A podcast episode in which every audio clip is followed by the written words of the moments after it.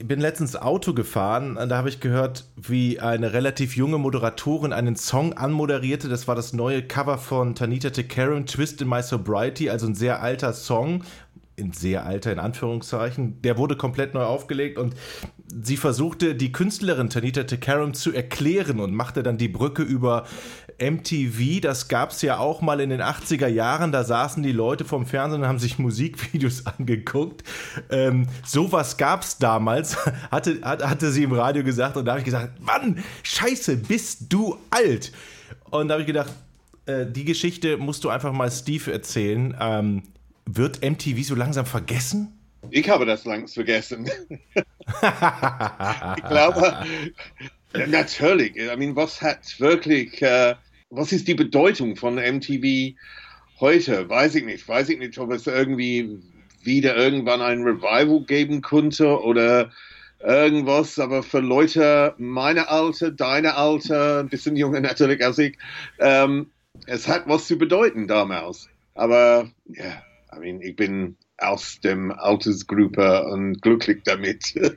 du hast sozusagen abgeschlossen damit. Aber natürlich äh, gehörst du zu äh, den 80ern, du gehörst zu MTV, du gehörst zum Musikfernsehen und alle Leute sprechen dich wahrscheinlich, wenn sie Interviews machen, so wie ich jetzt auch immer noch darauf an. Also da, da das ist ja. Ja, es ist normal. Ich finde es irgendwie, hm. äh, finde es auf einer Seite charmant. Äh, normal, bin stolz auf meine Vergangenheit. Ich habe nicht wirklich ich, meine, ich habe ein sehr interessantes Leben gehabt, muss ich sagen.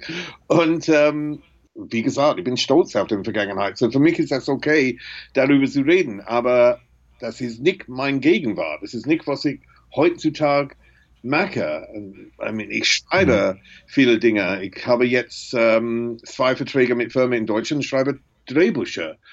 Ähm, und Drehbücher für was? Filme. Kinofilm.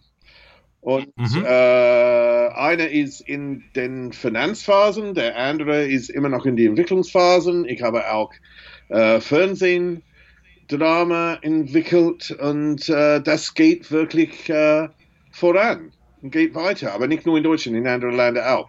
Und für mich, das ist mein, mein neues Leben, aber mein neues Leben natürlich ist nicht wirklich vor einer Kamera, wo Leute sagen könnten, er lebt noch. Hier, hier ist er und was er macht. Das ist der, der Vergangenheit für mich, äh, MTV. Aber wie gesagt, ich habe gar kein Problem damit.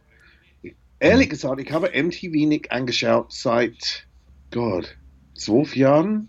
15 Jahren? Keine Ahnung. Ist wirklich lange her. Wir reden gleich auch nochmal gerne über deine, über deine Zukunft. Äh, aktuelles Projekt ist ja abgedreht, steht, glaube ich, gerade in den Startlöchern äh, für Voxen äh, eine Geschichte. Ähm, ich will nochmal ganz kurz bei der MTV-Geschichte bleiben. Nun haben sich unsere Medien ja auch total verändert. Glaubst du denn grundsätzlich, dass die Idee dieses Musikfernsehens in irgendeiner Form mal wieder ähm, aus der Schublade gegramt werden könnte und auch eine Chance hätte in irgendeiner Form? Das Problem wäre, wenn ich sage, ja, ich habe gar keine Ahnung, welche Form. so eigentlich, ja, aber nein. das ist unmöglich, wirklich zu sagen. Ähm, habe ich die Hoffnung, dass so irgendwas funktionieren könnte? Ja, würde ich für das arbeiten? Nein. Warum nicht? Oh. oh Gott, keine Ahnung. I mean, ich habe gar keinen wirklichen Interesse. Ich muss auch sagen, bei dieser Vox-Nummer, ähm, mhm. äh, ich bin angefragt, das zu machen, haben das irgendwie toll gefunden, hatte wirklich viel Spaß, das zu machen. Und am Ende habe ich mir gedacht, oh, vielleicht ist es interessant, wieder vor der Kamera zu stehen. Aber weiß ich auch nicht. weiß ich auch nicht. Ich bin nicht so sicher in diesem die mhm. Sinne. Für mich, das, ist, das macht mehr Spaß, weil es bedeutet nicht so viel äh, wie damals. Es war nur Spaß. Hm. Deswegen ist es gut. Kannst du einen Ausblick geben, ähm, was wir bei Vox dann bekommen werden? Es wird, glaube ich, einen Tag vor Heiligabend ausgestrahlt. Erzähl mal kurz was dazu. Ja, es ist eine Sendung äh, ein bisschen ähnlich im Format wie Sing meinem Song, natürlich von den gleichen Leuten produziert und so weiter von Tauper. Und ähm, ja, ich würde das so sagen, dass in irgendeinem Sinne sieht es aus, dass ich habe einige Leute eingeladen, die über die Leute, die dieses Jahr gestorben sind, unsere bekannte Künstler, die dieses Jahr gestorben sind, zu reden und auch ihre Lieder zu singen. So, es ist eine mhm. äh, emotionale, witzige, lustige Reise durch die Vergangenheit. Es ist nicht eine traurige Sendung, das irgendwie, es ist, das war für uns alle, die dabei waren, irgendwie eine Ehre mitzumachen, weil wir können auch ein bisschen plaudern über unsere Verbindung zu diesen Stars, ähm, über, ich meine nicht äh, eine persönliche Verbindung, aber unsere, was wir als Publikum denken, das ist irgendwie, was Bowie hat für mich bedeutet, was Prince hat für Seven bedeutet, lass uns sagen. Ähm, ja, Glenn Frey, was ist, äh, äh, was er bedeutet hat. Und es ist auch über viele verschiedene Künstler, die gestorben sind. Es gibt Leute, die getroffen hatten und Leute, die nicht getroffen hatten, aber die haben mich auch mit ihrer Musik äh, bewegt. I mean, Prince hat uns alle eigentlich mit seiner Musik ein bisschen bewegt, oder? Bowie war mhm. für mich natürlich der, der größte Künstler meines Lebens. Er hat so eine große Bedeutung für mich. Das war eine sehr äh, trauriger äh, Moment, als er, er gestorben ist. Er, es, es, klingt ein bisschen, hm, ja, weiß ich nicht, übertrieben, vielleicht auch ein bisschen doof, aber für mich, das war ein Moment in meinem Leben, wo ich wirklich sagen musste, äh, was habe ich mit meinem Leben gemacht, als Bowie mhm. gestorben ist. Das war irgendwie dieser Moment, Moment von Reflexion, wo man, wo man denkt, was mache ich mit meinem Leben? Habe ich erreicht, was ich erreichen will? Und in dem Moment habe ich, ich habe mir gedacht, nein, ich, habe, ich habe nicht so viel erreicht. Und, und das war wirklich ein Turning Point für mich, als Bowie gestorben ist. Und, und ich finde auch, diese Menschen sind in irgendeinem Sinne, und es ist auch, es ist einfach zu erklären, aber manche Leute glauben das nicht, glaube ich, aber die sind ein Teil von unserer Familie. Die sind mit mhm. uns dabei, unsere ganze, ganze Leben. Wenn man ein Prince-Fan ist, ist Prince immer sozusagen dabei. Und wenn ein Mensch wie Prince oder Bowie stirbt, hat das eine riesige Auswirkung. Das hat auch eine Auswirkung, wie ein Familienmitglied stirbt für einen Moment. Und das ist dieses Moment, wo man denkt, oh, wo bin ich? Was mache ich? Genau. Was machst du denn nicht richtig, wenn du jetzt an einem Punkt bist? Oder was fehlt dir noch? Oder was glaubst du noch tun zu müssen? Oh, es ist immer, ich glaube, es ist immer richtig, irgendwie in das Spiegel anzugucken und zu, zu überlegen, wo bin ich, was mache ich äh, wo stehe ich im Leben, Leben, bin ich glücklich, habe ich gemacht, was ich machen will, wo gehe ich hin und so weiter. Diese, diese Momente im Leben sind sehr, sehr wichtig. Und äh, für mich habe ich gesehen, okay, ich, ich spiele viel in die letzte Zeit, mache nicht so viel. Und ich meine, spiele mit Ideen, aber ich habe die Ideen nicht verwirklicht äh, nicht verwirklichen. Und ich habe mir gedacht, okay, das muss ich jetzt machen. Ich muss jetzt wirklich an diese Ideen arbeiten und, äh, und äh, hoffentlich diese Ideen auf die Welt bringen. Es war, nur, es war nur für mich, das war meine, meine Reaktion. Das heißt, du hast sowieso schon ganz viele Sachen in deinem Kopf gehabt, schon die ganze Zeit, die aber irgendwie unvollendet waren, angefangen, hier Fragmente, da Fragmente und ja. jetzt hast du gesagt, alles klar, jetzt ist es eigentlich an der Zeit, einen Cut zu machen, alles zu sortieren und loszumarschieren? Ja, vielleicht kann ich einen Vergleich machen. Wenn beide Eltern noch leben, mhm. äh, hat man irgendwie eine Orientierung. Ich, ich bin nicht der, der Nächste, der stirbt, weil meine Mutter noch lebt. So, ich habe eine Orientierung, das ist wie in eine Bahn zu fahren und es gibt eine Bahn vor dir. So, man, mhm. man kennt deinen Weg und weiß, wo man irgendwie in irgendeiner Form hingeht. Aber wenn beide Eltern stirbt, und erleben viele Leute das, wenn beide Eltern gestorben sind, denkt man, äh, was ist jetzt mein Orientierung? Wo gehe ich hin? Und man hat den Freiwahl, äh, alles zu machen. Ich habe ein sehr interessantes Buch darüber gelesen von einem Psychologe.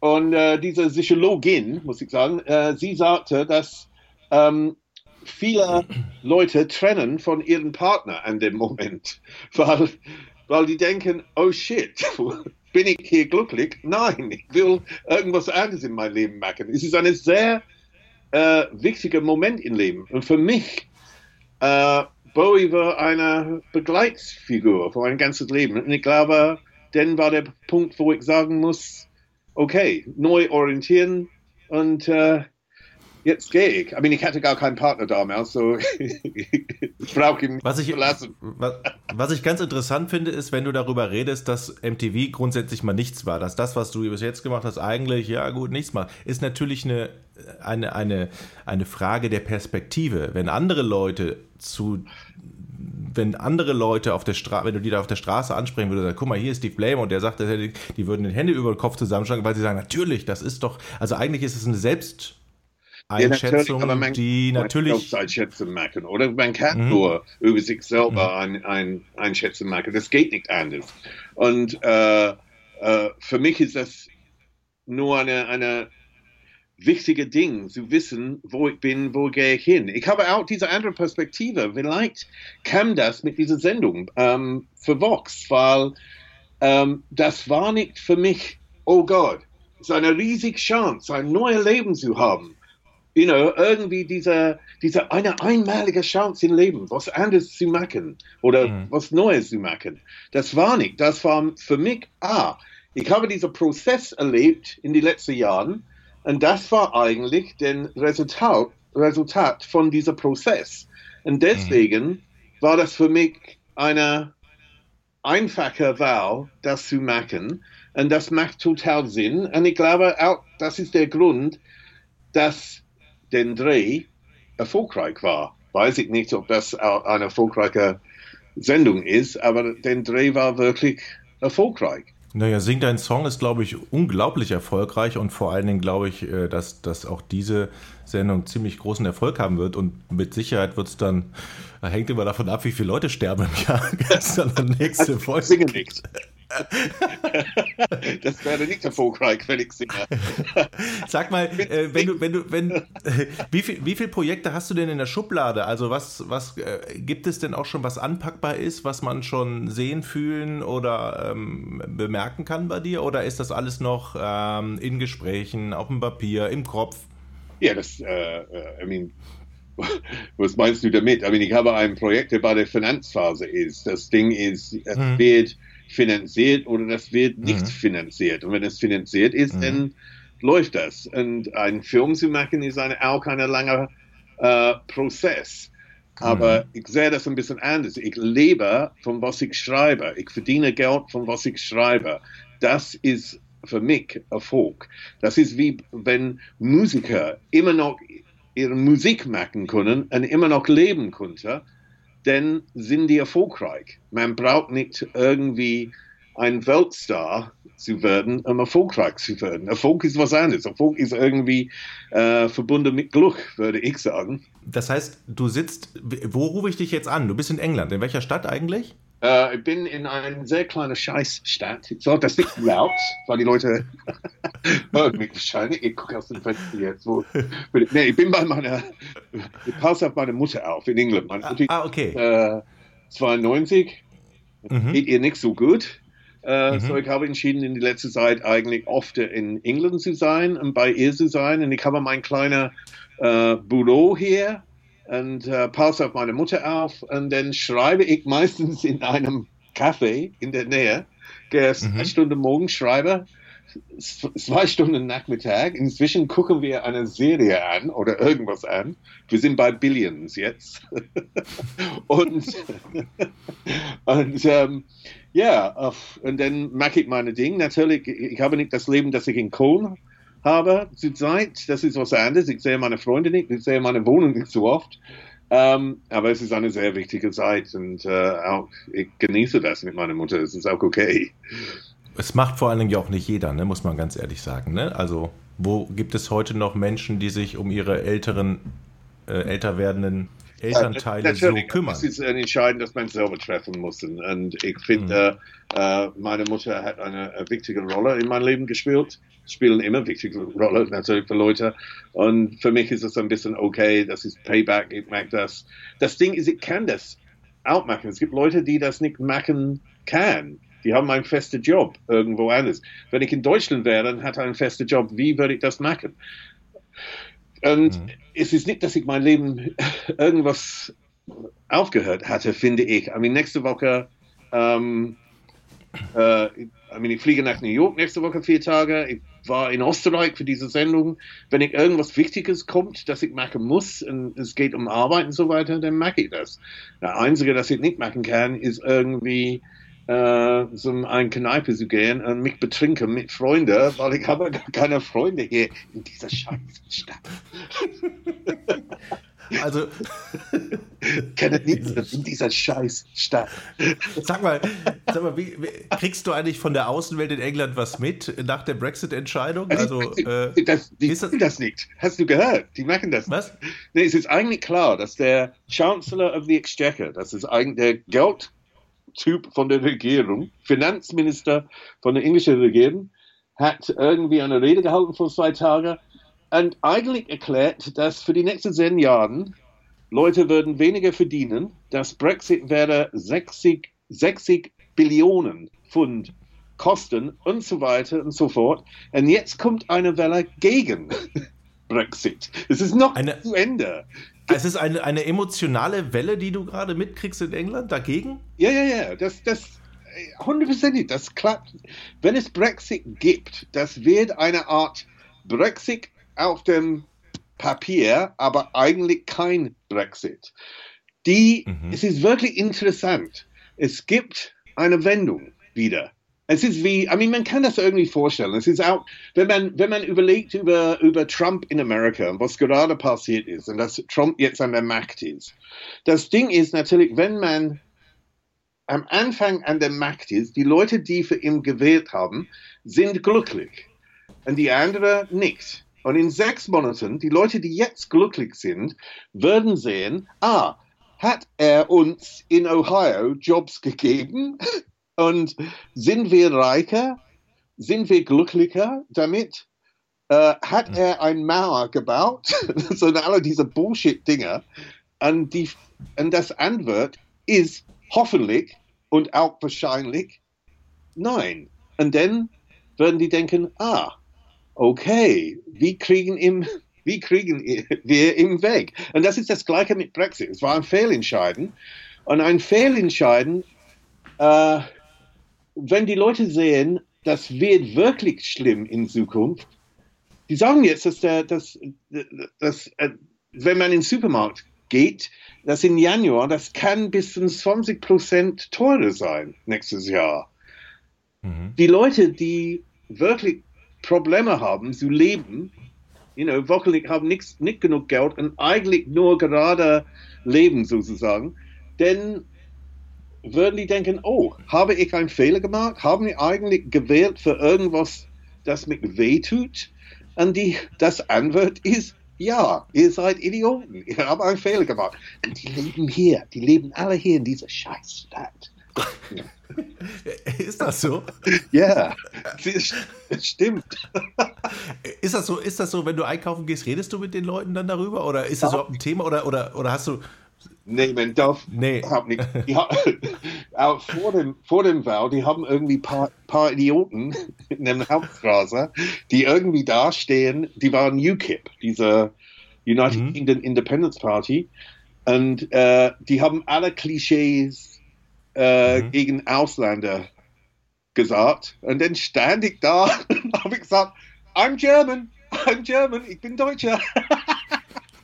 weil ich, ich wollte die verarschen, weil ich wusste, dass die, dass die irgendwie direkt irgendwie mit rassistischen Dingen auskommen und so weiter. Und ich habe gedacht, okay, ich verarsche die total.